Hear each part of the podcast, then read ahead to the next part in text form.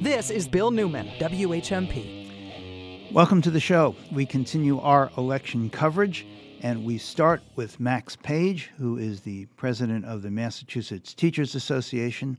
The Massachusetts Teachers Association has been one of the major proponents of Question 1, the Fair Share Amendment.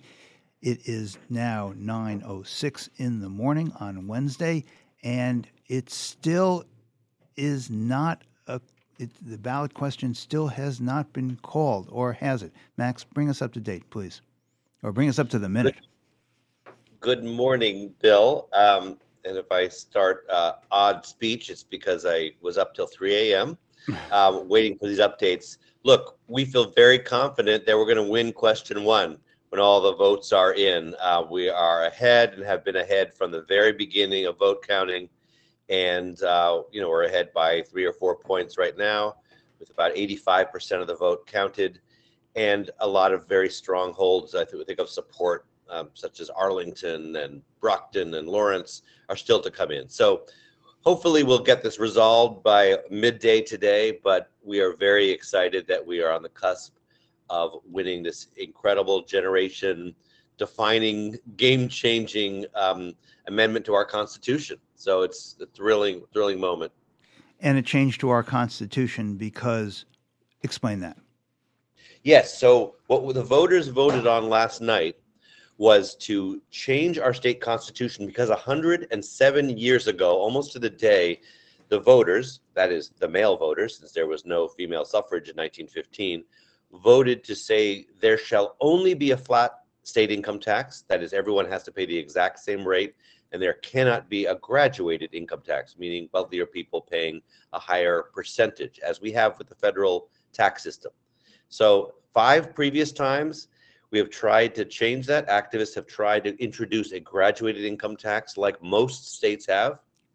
And what we did last night, I believe will be confirmed today, um, is that we added one grade, one tax bracket for income over a million dollars. So we needed to change the Constitution to do that. And then there will be a tax bracket for income above a million dollars. Only that income above a million dollars a year will be taxed an additional 4%. So it targets the very, very wealthiest people in the state. And the other half, as we've discussed on the show, is that the money is dedicated to public schools, public colleges, and universities and the maintenance of roads, bridges, and public transportation. So it it is not just raising taxes on the wealthy, which is it, it is a step towards tax fairness, but it is also an investment in kind of the foundations of a prosperous society. And as I've pointed out and continue to point out, because some people mischaracterize this as a millionaire's tax, it's not a tax on wealth. It's a tax on adjusted gross income in excess of mil- a million dollars a year. And then it's only 4%. And it doesn't affect the first million. The first million, you don't have to pay any more than you're paying now on your first million. It's your next million where you're going to pay a little bit more. I, I, am, I, I don't know this who this you is, Bill, because I don't know people who make that. There are there are about twenty thousand households in the state of seven million that do make over a million a year, but it's a it's less than one percent. They don't want to hang out with me. That's right. I would like to know this, Max, and uh, and I, there there's some pieces of this puzzle I would appreciate your filling in for us. I'm going to come back to Max on the question of how did Western Massachusetts vote on this, but I'd like you to spend another minute, if you would, please, on something you just said, which is that five previous times there have been votes to have one form or another of a graduated income tax in Massachusetts, and it failed every time. And this vote on question one for this tax for adjusted gross income in excess of a million dollars is still pretty close. Why is it that Massachusetts today and historically has this opposition to a graduated income tax in this progressive state, generally speaking?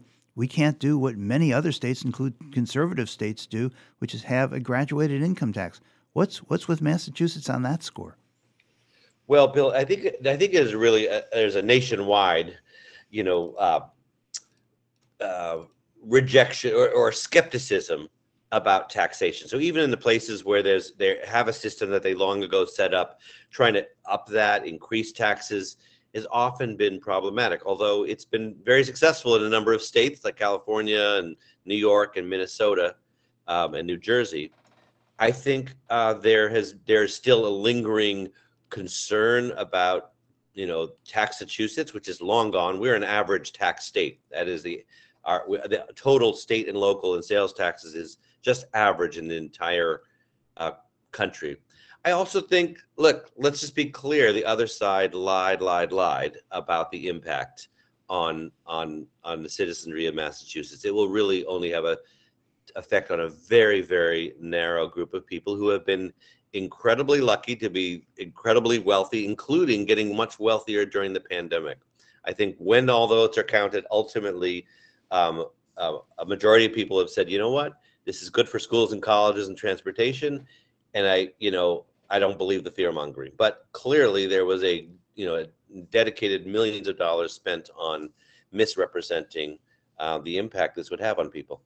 Can you tell us how the Western Massachusetts communities voted on question one? Absolutely. Uh, as usual, 413 did really very, very well um, for the for the campaign. Um, you know, listeners know that uh, I'm from Amherst, so we have a little cross river rivalry, and I'm glad to say that both Northampton and Amherst were incredible. I think Northampton um, voted for it 82 to 18. I will say that Amherst did 85% in favor. yeah, but, but you, you know, had to cross not, the bridge. I'm not like I'm counting or looking at a spreadsheet at the moment and trying to, to defend the town of Amherst, but great Western Mass performance. Springfield, which was not so obvious um, a vote because there's actually several state reps who voted against the fair share amendment when they were in the legislature to put it to the the question of putting it to the voters, there were several Western Mass um, Springfield area legislators who voted against it. But Springfield ended up being 60 40 in favor. Pittsfield, 69 to 31. Greenfield is, I think, 72%. So, really strong showing uh, in, in Western Mass, which is terrific, as well as um, many other cities and, and, towns across the state. But we should be proud that Western Mass uh, showed its, its true progressive colors. Can you tell us a bit more about uh, the fundraising that went on for uh, question one? Because there has been a lot of reporting um, on the support and how expensive this ballot question was, and I'm wondering whether that reporting is accurate or not. Yeah, I mean, look, there was a. I am very proud to say that the 115,000 members of the MTA through their dues. Our union is entirely funded by the the dues of its 115,000 educators around the state was able to provide the funding necessary to compete with the billionaires. This the other side, the no side was funded by four billionaires and two multimillionaires who just wrote checks for a million dollars each. I mean, that's what it comes down to. Whereas we proudly, and I really stand proudly with this, are we're, we're able to save up over the years and make sure we had enough to go head to head um, with the, the multimillionaires and billionaires who tried to uh, misinform the public. Well, so, luckily, those uh, millionaires and billionaires can now write off that million dollars from the um, from their income for the year, right? So they'll have to pay less in the fair share amendment. I don't think it works that way. nah, I don't, I don't think so either. Here. I don't think so. Let's come on, give those billionaires a break. Listen, I, I would like to know this, Max. Let's assume let's assume that it it passes um, in the next few hours. We have confirmation that question one uh, is now the law of the Commonwealth, and that we have amended our state constitution to allow this second tax bracket uh, for, as we said, income, adjusted gross income over a million dollars. What happens next with this? What does the legislature do? So let's be clear that uh, what happens is on January 1st, the new tax rate begins. So, in other words, in the new tax year of uh, 2023, that tax will start applying, which means that um, the, the legislature, when it makes its budget for the coming year, the fiscal year of uh, 2023 to 2024, can count on these revenues.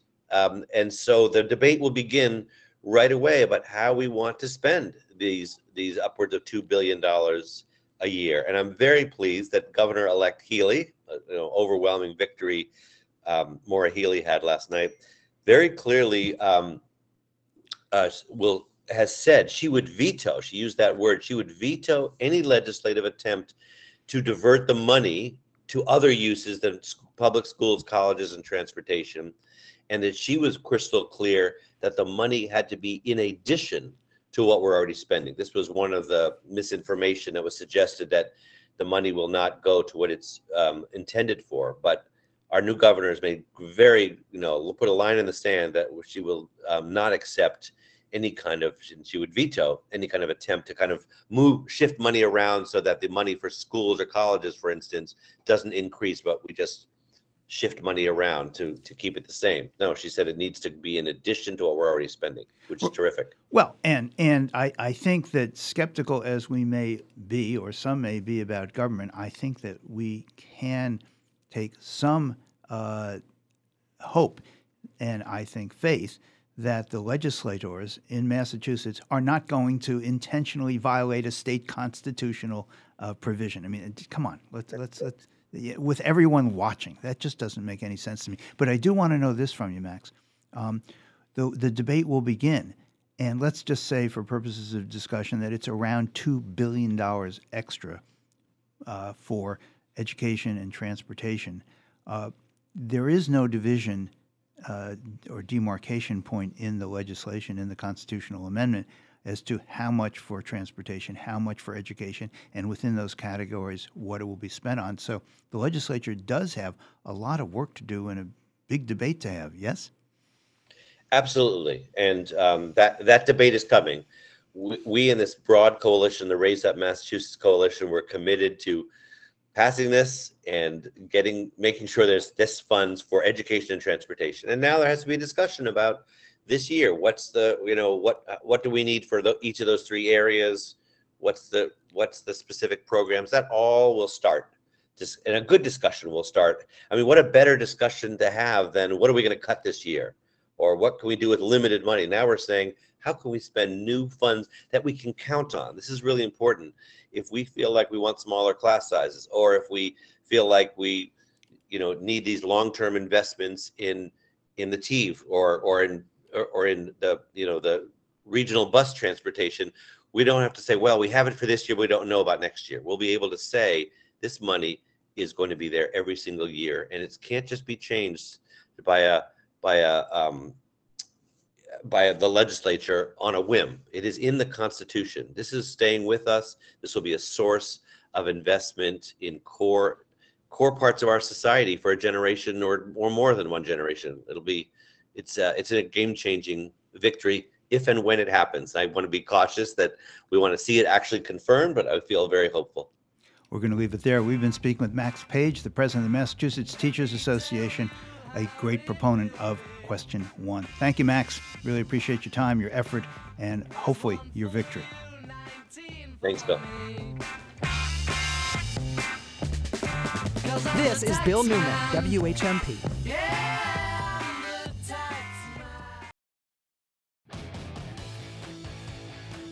When it's happening here in the Valley, we're talking about it. Some of the lowest income districts will actually be able to spend per student close to some of the highest districts, as it should be. You should not be underfunded because you happen to have been born in Holyoke or New, New Bedford or Fall River. 1015, 1400, and 1240. We are the Valley. We are WHMP. One thing I like about working at ServiceNet is that in addition to being a manager, I can still be a clinician. If you're a licensed mental health clinician who wants to make your own hours while also being part of a progressive community mental health team, join us at ServiceNet. For people working private practice who want to also still have a commitment to community mental health, working at ServiceNet gives the opportunity to do both at the same time. Go to the employment page at servicenet.org. Eat more kale, says the bumper sticker. Why assume I'm not eating enough kale? If you eat at Paul and Elizabeth's, there's always kale. There's the Caesar salad with kale, with romaine, or both.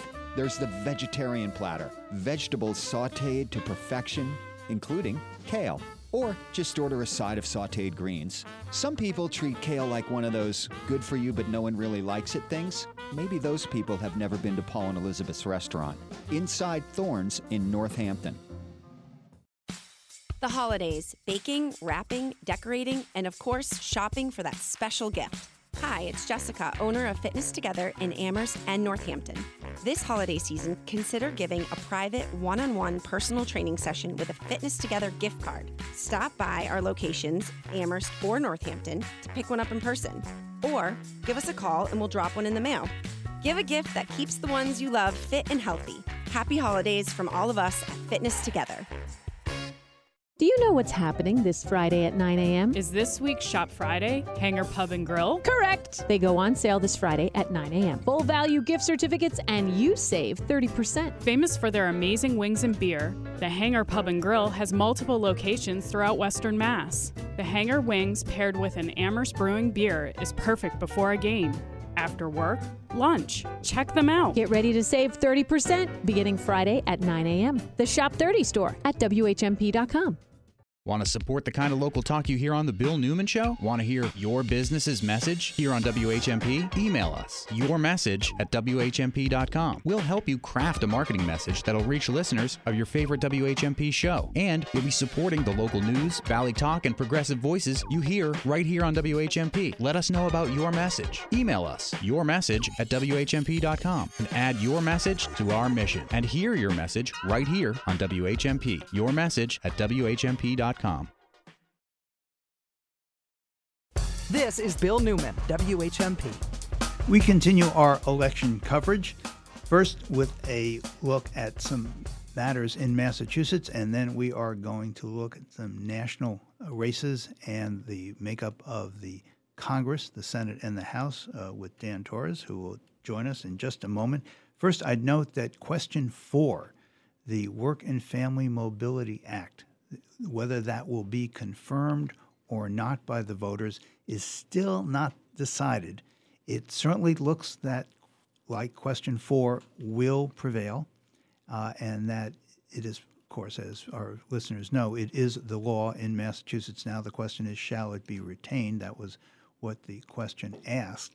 And it is winning. Uh, it is up by what three or four points. There's a wider margin on ballot question four right now than there is on ballot question one, which we were just talking about. Currently, with 87% of the votes counted, it is 53.3% yes for ballot question four to 46.7%. So that seems, I think, seems we can take, uh, I don't know, take it on faith, but it certainly looks like it's going to prevail. Um, also interesting in Massachusetts, uh, there uh, were elections for sheriff yesterday, and in Hampshire County, uh, Sheriff uh, uh, prevailed. Uh, the the uh, vote, the margin was really, really large. I understand how hard it is to run a sticker campaign or a write-in campaign, but still, the margins. Do we have some final numbers? We still don't have final numbers on that. Nothing is final, final, final. But let me look for that one. I was looking up other interesting uh, sheriff races in the Bay State, right? Including the sheriff of Bristol County and who, Barnstable County, yes, who's the uh, Joe Arpaio of the East. He's been called, and the Bristol County Republican sheriff Tom Hodgson conceded defeat to the Democrat Paul Heroux yesterday. So that. Right. That's where I grew up. That's the area I grew up. Where my parents live right now, and he's been uh, vocally anti-immigrant in so many different ways, even uh, volunteering inmates to go to the border to build the wall back during the Trump administration, wow. which to me, as a person who is from that uh, county, is very disconcerting. Right. So the reform candidates, let's be clear, for sheriff won in Barnstable and in Bristol, uh, which is big political news in the eastern part of the state, and I think big political news in the state because it shows that Trumpism's uh, allure really is limited. It's it's poignant and it's poisonous, but it is not uh, as large as I think some people have feared. And the voters showed that in, I think, Bristol and Barnstable counties yesterday in their vote for sheriff. Uh, and do we have those uh, any no- updated numbers? I'm looking at masslive.com, which I will say does excellent coverage of elections and has up to date information all the time. For sheriff, they do not have Hampshire County listed in their their totals. I agree. Last night, uh, Bill Newman and I, and Bill Dwight and Natalia and Sarah Robertson, we were using that website, and uh, they didn't even mention Hampshire County Sheriff. And then I when think I found the probably page, because it was uncontested, it was Right. technically a write-in candidate, and that's probably why it's not listed. I, they, they, I'm also not seeing things like Natalie Blais or Jo Comerford on here because they, they did not have an opponent, so perhaps they weren't wanting to That would make sense, go through the effort to crunch the numbers. In today's era of modern media, the fact that a newspaper does such great coverage of an election like them, they deserve. All, I'm not going to take anything away from that that they didn't put on this uncontested election. I had heard through our sources here at HMP and other sources that um, there was it was about 75 percent to 25 Yeah. percent for Cahillane over Gittleson, though. Yeah, That- the number numbers we got last night were consistently nine That and you 10 got, that I got nine and ten to one. Um, yeah, there were a couple places where it was only two to one or three to one, but I'll be interested to see those final numbers in the sheriff's race. Uh, obviously, the Gazette, the uh, print edition of the Gazette today went to went to press too And it's- to It had Maura Healey on the front page, It though, did, so that's did. good at least. They- The- the- turns out they called that one two minutes after the polls closed, so they were like, "Put- put this Ha- one to has. Geoff Diehl conceded? He had conceded in the middle of the night. I know he didn't concede right away. He conceded several hours later. Several hours. Okay. And it was generating some headlines that he wasn't conceding because this has become, you know, theme. par for the course for the Republican Party. To, if you don't win, to just say, "No, I, I didn't, I didn't not win." Right. The Republicans have an amazing position. It seems if we won, it's because we deserve to win, and if we lost, it was a fraud. I mean, what kind of uh, That is a polarized. uh, tautology is that? Just- yeah.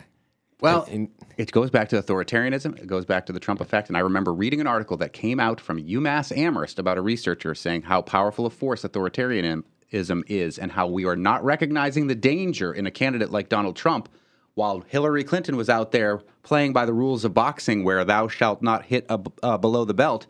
Donald Trump comes up from behind with a metal chair like in professional wrestling and hits you from behind. That has become the way the Republican Party operates all the time in all elections right now. But are seems. people rejecting it? I mean, I think that was maybe the the answer last night, as you, you were talking about uh, Bristol County Sheriff. People are not into type of sort of radical politics. If I had to guess, a lot of Republicans that are get elected in Massachusetts are going to be the Charlie Baker type. That is palatable to the electorate, not the more extreme type. And the Republican Party in the state has to learn that lesson, perhaps the hard way. I think if the Charlie Bakers and the Mitt Romneys, speaking of former Republican governors of the state, or soon to be former governor uh, Republican governors, were smart and believed in the conservative values that they espouse, they this is the opportunity Yeah. for them to start a new party. Now, here's a question for both of you New York, California, those are going to be the two states that are going to be talked about quite a bit because the House of Representatives essentially falls potentially on those two states. There are a bunch of other races throughout the country in other states that could go Democrat or Republican. You're talking about House of Representatives. House of Representative seats here now. Yes. And I'm, I'm fascinated by this. So I was just looking at the outstanding races that are very competitive just in the state of New York because it's nearby, right? We share a border, all of that. It's got the first, third, fourth, 17th, 18th, 19th, and 22nd. And the Republicans are up slightly in all of those except the 18th, which shows you that the redrawing of the map, right, of, of New York, of that they that they did this, Right, this the, the, the Democrats. let's- Democrats. let- we should we Yeah. should let our listeners know. The Democrats tried to gerrymander New York, and the court struck it down. If the Democrats had gotten away with gerrymandering New York the way the Republicans got to gerrymander other states, the Yeah. Democrats would have won the House of Representatives. But the Yeah. New York courts, being kind of But- liberal and progressive, said, "Nope, you can't have But to map." be hopeful, ready for this? Yes. The state of California, so many outstanding states. They, they are going to keep counting into December or something like this. And guess what? The Democrats are up in 10 of the 16 outstanding races that are still too close to call because, eh, well, not too close, too early to call, I should say, because it's only like 50% reporting. The Democrats are up in the state of California. So even though they might be losing House seats in New York, the Democrats are making up that difference in California potentially because California is so big. If they can pull off big wins, flipping a couple Republican seats to Democrats in the state of California, all of a sudden you could get to 18 to 8. I don't know. I don't, I don't even know if you get 218, 218, but you can get something very 218, close. 217. 217. You could get something like that in, in this. And you talk about polarized electorate, even in an off year, the fact that the Democrats are even talking about this last night. I mean, I was expecting to see at 8.30, 9 o'clock projections of Republicans winning by 10 and 20 seats. You got to see the electorate was motivated, yes, by Roe, um, yes, by the economy, but there were so many different variables that got a lot of people out to vote in an off year saying, you know what, this has consequences on my life. I got to go and show up. You, I, I think there's no way around that, that people were motivated on both sides, but they are, galvanized to now realize that even if there's not a presidential election, I have to go out there and, and have my voice heard. So, Dan Torres, I have this question for you, and you too, Monty. We heard a lot, have heard a lot in the last years about how inaccurate polling has been. And it was my understanding prior to last night that the recent polling had shown that we should expect a Republican, a red wave. We were talking about it, you mentioned that. And it, whatever the final results are here with regard to control of the House of Representatives, and one or two seats could make an enormous difference in how America is governed in the next uh, two years and perhaps after that as well. But why are we not hearing anything about the inaccuracy of the polls this time? To me, it, it's always, I will never believe a poll again after 2016. yeah, there you go. That's the one.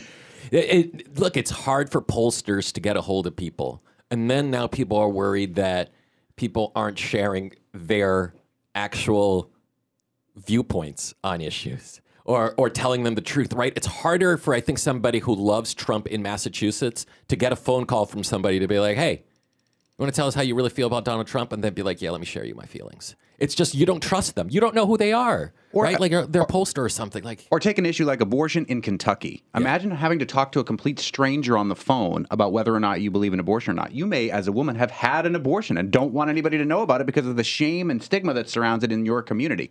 But when push comes to shove, and you are in that ballot box, you may have recognized how Probably important in that the was. po- pro- hopefully in the polling booth, not the ballot box. in the box itself.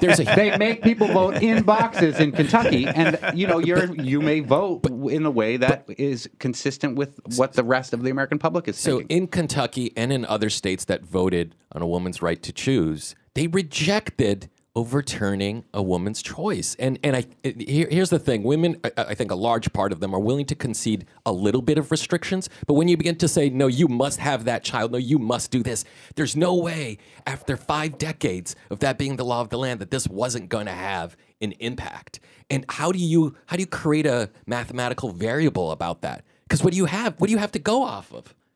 Right? I mean, for five decades, that's been the law of the land. It's been eroding slowly, almost every decade, chipped away. And then all of a sudden you say, no.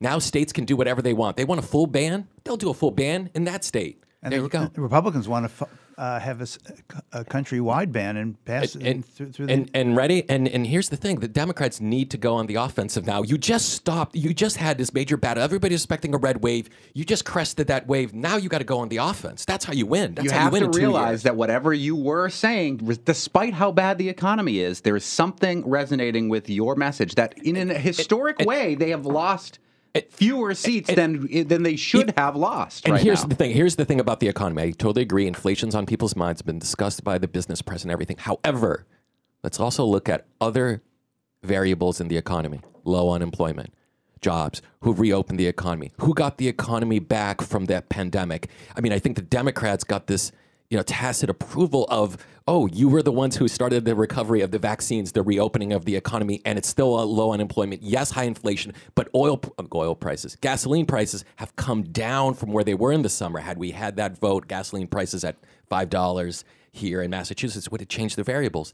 However, now the economy, you have to control inflation, and you'll get rewarded for it if unemployment stays low. Despite the fact that they were pretty good about the messaging, saying we're not responsible as Democrats for inflation in Australia. Right, so right, this is a global is situation. There's a war between chain Russia and Ukraine, Ukraine. and I think a little bit of that message must have resonated.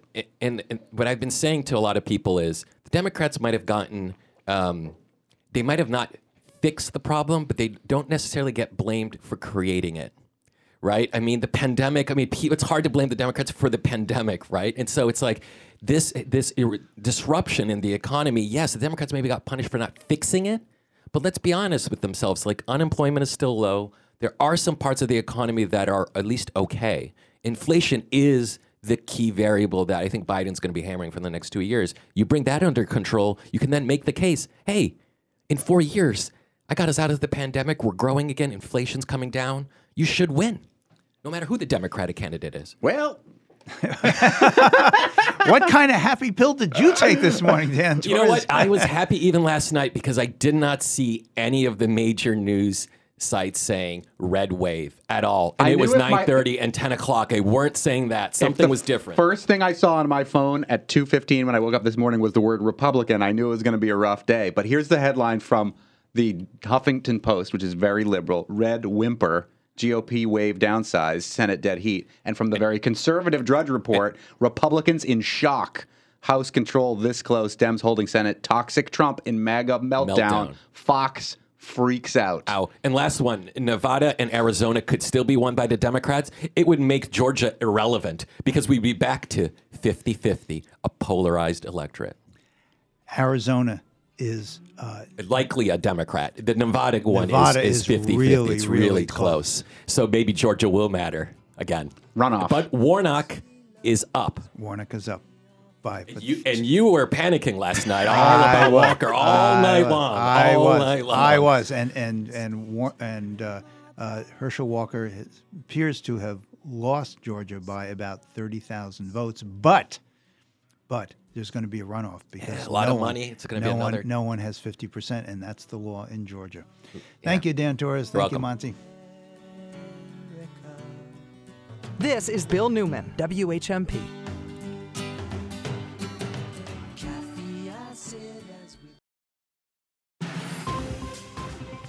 Now, the latest from WHMP. I'm Monty Belmonte, in for Jess Tyler.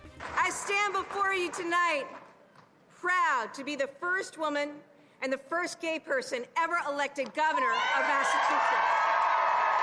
As expected, Maura Healey will be the next governor of Massachusetts. We made history, didn't we? We made history.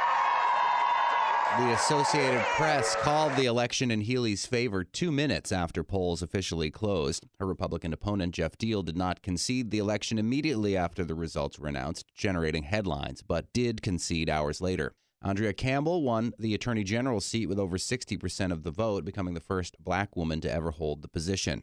With over 80% of the votes counted, the ballot questions, a motivating factor for Massachusetts voters, are still a bit too close to call. Currently, it looks like ballot question one, the Fair Share Amendment, will pass, as will question two on dental insurance medical loss ratios, where the yes votes lead by a wide margin. Ballot question three on limits on alcoholic beverage licenses looks as if it has failed to pass.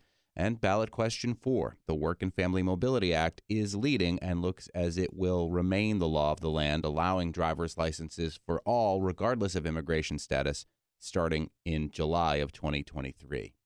More sports with Scott Cohen coming up. With the Valley's most accurate and dependable weather, 22 News Storm Team meteorologist Adam Strzempko.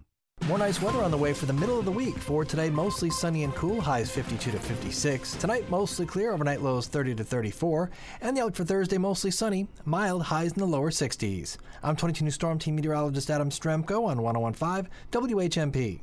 I'm Monty Belmonte, in for Jess Tyler, WHMP News. Yo soy Johan Rashi Vega con la síntesis informativa de Holyoke Media. Este martes 8 de noviembre es el día de las elecciones del estado de Massachusetts y a nivel federal, las cuales determinarán quiénes ocuparán los cargos de gobernador y vicegobernador, procurador general, secretario de Estado, tesorero, auditor, concejal de distrito, congresista federal, representante de Estado, senador estatal, sheriff y fiscal de distrito, adicional a cuatro preguntas con potencial de crear o modificar legislación a nivel estatal. Las cuatro preguntas son 1. Aumento de los impuestos para las personas con ingresos altos por encima de un millón de dólares al año.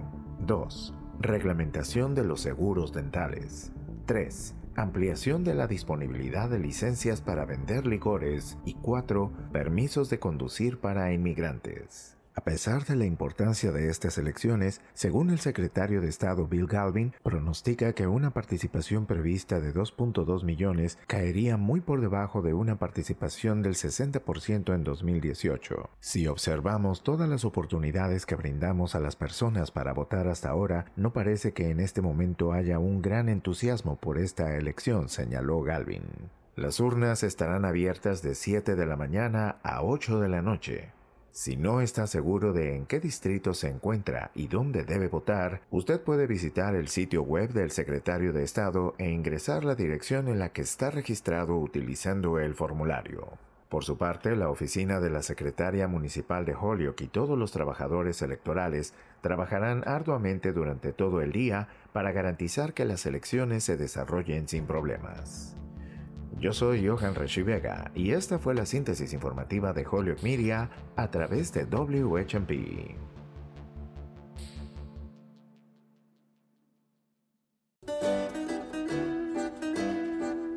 This is Bill Newman, WHMP. We are going to take a break from election coverage. Oh, listen to the Sort roar, of. the roars of, of. approval. Sort of. Unfortunately, no. no. well, we are sort of. We are here. It is Larry Hott's time with us, our own Emmy Award winning filmmaker, Larry Hott. Larry, what do you have for us today? Well, good morning, Bill. Good morning, Monty. I have something that is entirely appropriate with the kind of um, anodyne name, neutral name, Battleground, which could describe just about any political battle. But this one is about the abortion battle. It's a look at the anti abortion movement. Uh, this is a film that's on Amazon now. The reviewers have not been so kind to the film, calling it a cookie, cookie cutter. Uh, you know, it's pretty straightforward as an approach. But the reason I want to talk about it is because I found this. Well, I, I watched it on Halloween, and I felt this was the real horror story. This was a series of interviews and portraits of anti abortion women, young women, college age women, who are protesting, organizing, working to make the entire country officially anti abortion. Uh, Stop there for a yeah. second. This, this, these are women who are working to pass a federal law which would take precedence over all state laws and constitutions to ban abortion. Let me let me clarify. That is their ultimate goal, but they have been working all along to overturn Roe v. Wade. Okay. And the film starts a few years ago, and it interviews some of the leaders of these various groups, the Susan B. Anthony list, etc., many of whom are converts. They intentionally find women who used to be liberals, or at least to be liberal about abortion, and then they tell their life stories about how they changed their minds. In fact, one of the women in this declares herself feminist on every issue, a liberal on every issue except for abortion. The film opens with secret audio recorded of Trump meeting with evangelicals in 2016, where they say, before he even walks in the room, we don't care about what he does in his private life. All we care about is the judges he appoints. And then he comes into the room and he says, I need your support. I need you. You need me. Together, we can take over this country. And that is sort of the bottom line of all that's going on in the anti abortion movement. Uh, they're using each other for power. But the scary thing about this is, is the number of young women who believe this and work on it. And you see it, that you know they're not making up these figures. When you see the thousands and thousands of them pouring into Washington D.C. and hear their rhetoric. So I think if we hear a clip from this, you'll get a sense of how intense this film is. the title of this film again, Larry? Simply Battleground.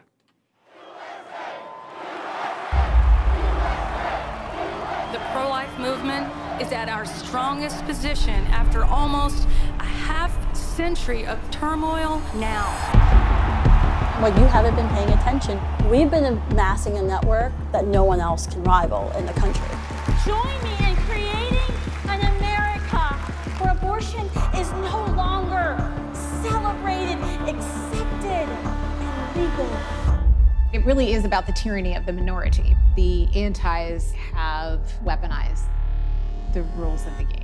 There are a lot of people who want to choose life, including us college students that are female. Being an atheist, liberal, pro lifer is a weird life. We have promiscuous sex and we don't think you should be able to have an abortion.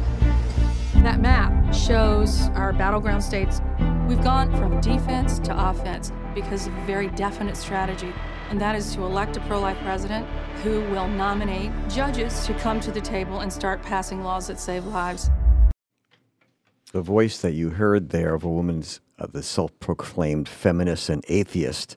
Uh, she is Terrisa Bukovinac, the founder of Pro Life San Francisco. And, and, and let me just point yeah. out her phrasing. Trump will appoint judges who will pass laws to prohibit abortion, which is exactly right. Judges do, right? Right. Judges pass. I thought there were three branches of government. Uh, maybe I'm wrong. They're well, they're wilting, and the branches are are falling off.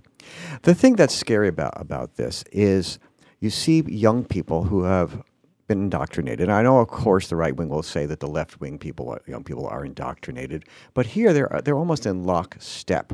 Uh, it, it, it, feels it feels like a fascist rally actually when you see the way the women uh, re- respond to their leaders in these positions. And of course, the film counterpoints them with the leaders of Planned Parenthood and, and other liberals but the point of the film is to say, look, you you liberals, you might think that you are the majority where you are. You might think that young people believe like you do. But here are college-age women who also are liberal on other aspects of pro-environment. There's people who claim themselves, I am pro-environment and anti-abortion, right? Or I am, as this woman says, as T- Terrisa Bukovinac, the founder of Pro-Life San Francisco, says, I'm an atheist, I'm a feminist, I, I believe in uh, sex, whatever you want it. I just don't believe in abortion. I think it's murder. Right? So that's a, she's they're looking for the vote of the people who are on the uh, on the edge, who can't really understand the contradictions here, and they want to bring them over and say that the most. This is they keep saying this throughout the film. There's only one important thing to vote for. Single issue. It doesn't matter what that person is, that the candidate is, if they are not anti abortion, and you cannot vote for them. One of the more chilling things I saw in this film were interviews with the leaders of Black Unborn Lives Matter. Now you can see how this is the idea that, that the Republicans are making inroads into uh, black males, particularly, but in this case, black females, or into the Latino community. Uh, this has got Democrats on edge. So this film, it's it's well crafted, it's put together, it's serious, it's not original. It's basically rallies and, and interviews, but it scared my pants off, which might be not be the right thing to say when you're talking about promiscuity Sex, and abortion. Yeah. But, but who made who made this movie? Um, Cynthia Lowen is the name of the director, uh, and uh, I do not remember who it was made for, who who paid for it. Um, it is an hour and 45 minutes and it's on Amazon, but I would say check it out. You can skim it. This is one of the films where you can just take a look at it and you get a sense of what's going on. Um, but it, I think it gives you insight into the other side in the ways other films don't. And it was was it intended as a recruiting film, or is it included? No, it's intended to it's show intended you to show liberals the, to show liberals what they're up against. Um, and you know, we see this, we hear it all the time. We we know about the Kevin McCarthy's, the Paul Gosars. You know, we know about the older men. Uh, but what we don't see are the young college-age sorority joining women at major universities. The buses and buses that go into Washington in these rallies. I mean, they do turn out tens of thousands of people, right? So this film gives you insight into why they do it, how organized they are, and the, the evangelical Christian nation movement that is behind this. Does it give any insight into why someone who proclaims uh, herself to be an atheist, to not have a religious uh, uh, perspective on this, yeah, say, ex- "I know, I know that that's murder," as opposed to it's a number of cells that no, are. they, they, they, of course they don't get into that. They don't get into the nuances of the way different religions believe it when uh, what the beginning of life is, or whether uh, a cell or blastocyst is, is actually going to turn into a human or not. At what stage? What is quickening? No, no, they don't get into any of that. It's it's pretty blunt, uh, and I don't think that you see any nuance in the understanding uh, of the younger women, the college age women who, who are involved in it. They're basically myrmidons. They're being used to march forward and be basically be sacrificed in the cause of power from the Republican and the authoritarians. We'll take a quick break. We'll be back with more with cool films with Larry Hott after this. This is Bill Newman, WHMP.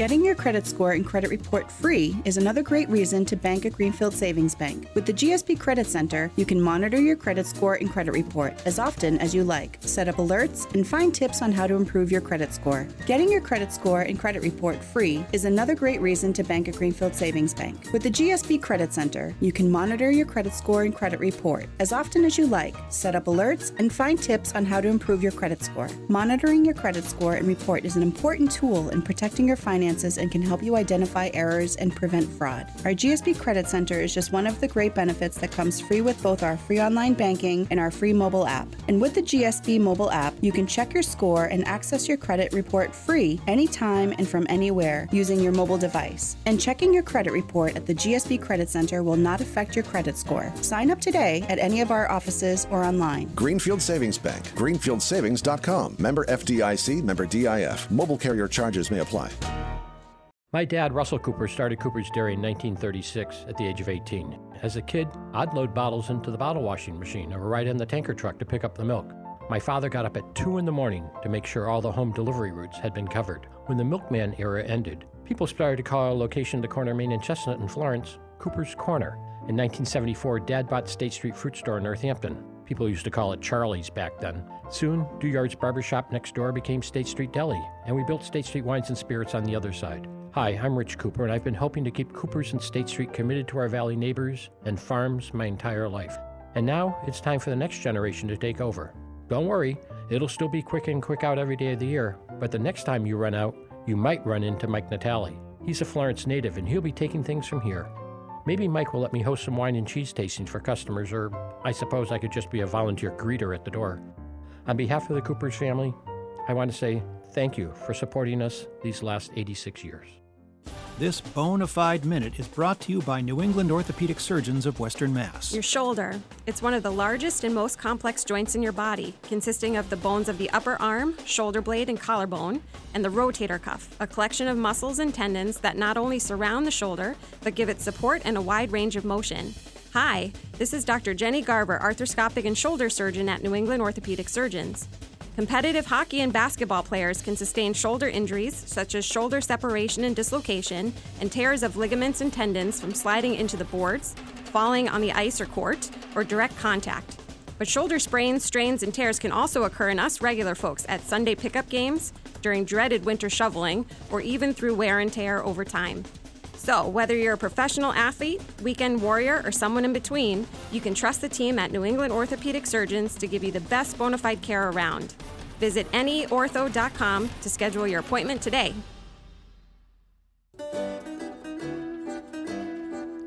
This is Bill Newman, WHMP. We continue cool films with Larry Hott. Larry, what's next up? One of the weirdest films I've ever seen. You know, I have to vote. I'm forced to vote on the Academy for the Academy Awards on the best documentary, short and long. So I get assigned films. And sometimes I see a film that I would never want to see, but I say, okay, I have an obligation. I'll take a look at it. And this is one of those. It's called Second Chance. And Second Chance is the name of a, a bulletproof vest company in Michigan owned by a guy named Richard Davis. Richard Davis is famous for having shot himself in the chest 192 times on film. And he builds a company around bulletproof vests, but the story gets darker and darker and darker. So I think if we hear a clip from this, you'll get a sense of how strange this film is. Easy as pie, guys. Eh, no big deal. Somebody gonna ham it up with a bag of ketchup there and splat out. And, ah. Can you get a zoom in shot here? As the inventor of the modern day bulletproof vest, Richard had a product to sell. He was a showman, businessman, and a filmmaker, creating eight hours of cult movies that were beloved by police across the country. Kurt, you okay, man? I'm okay, man. He just dusted me. Did you get him? I don't know, man. I don't know. At his height, Richard was the king of a global body armor industry. His company, Second Chance, was worth over $50 million. His vests were being worn by police, military, and even President Bush. In Richard's story, there was a metaphor for the country. Okay, a metaphor for the country. Woo! So this guy, Richard Davis, he's a doofus. He's this pudgy middle-aged guy. He seems to have been born pudgy and middle-aged. And his backstory, which he probably invented, is that he was delivering pizza one night when he was mugged, and he fought back with his 22 pistol, and he shot the, the criminals and killed two of them. And he realized that uh, if he had had a bulletproof vest on, it would have been safer. And he's had one year of engineering at University of Michigan, and he takes some nylon thread and he starts putting together a, a bulletproof vest, and he starts testing it on himself.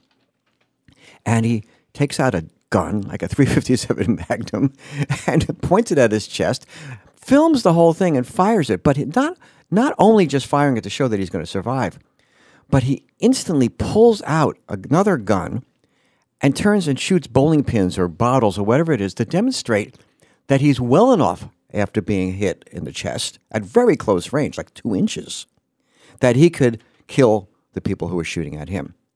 So he starts marketing it with these films to police departments all over the country and builds his business up into $50 million company with all his employees, his wife working for him, his son working for him. He gets cops who've been saved by his vest to work for him.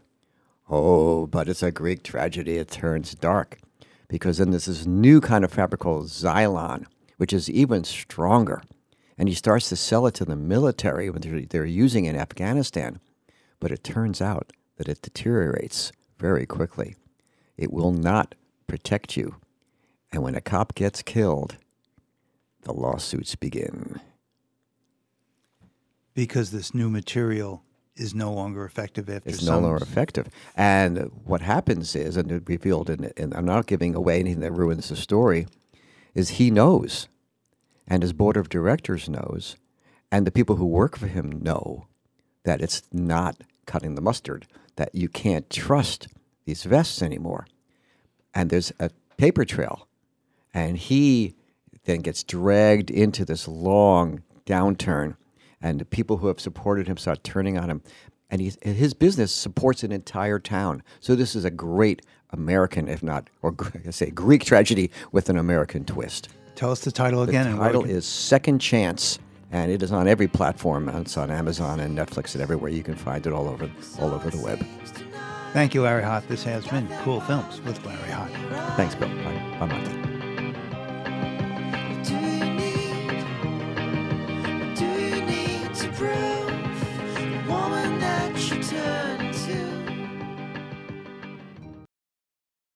This is my mom.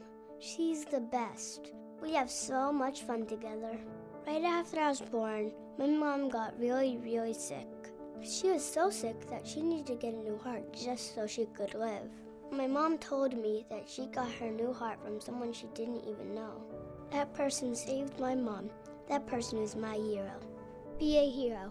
Be an organ donor. Register at registerme.org. Sponsored by New England Donor Services.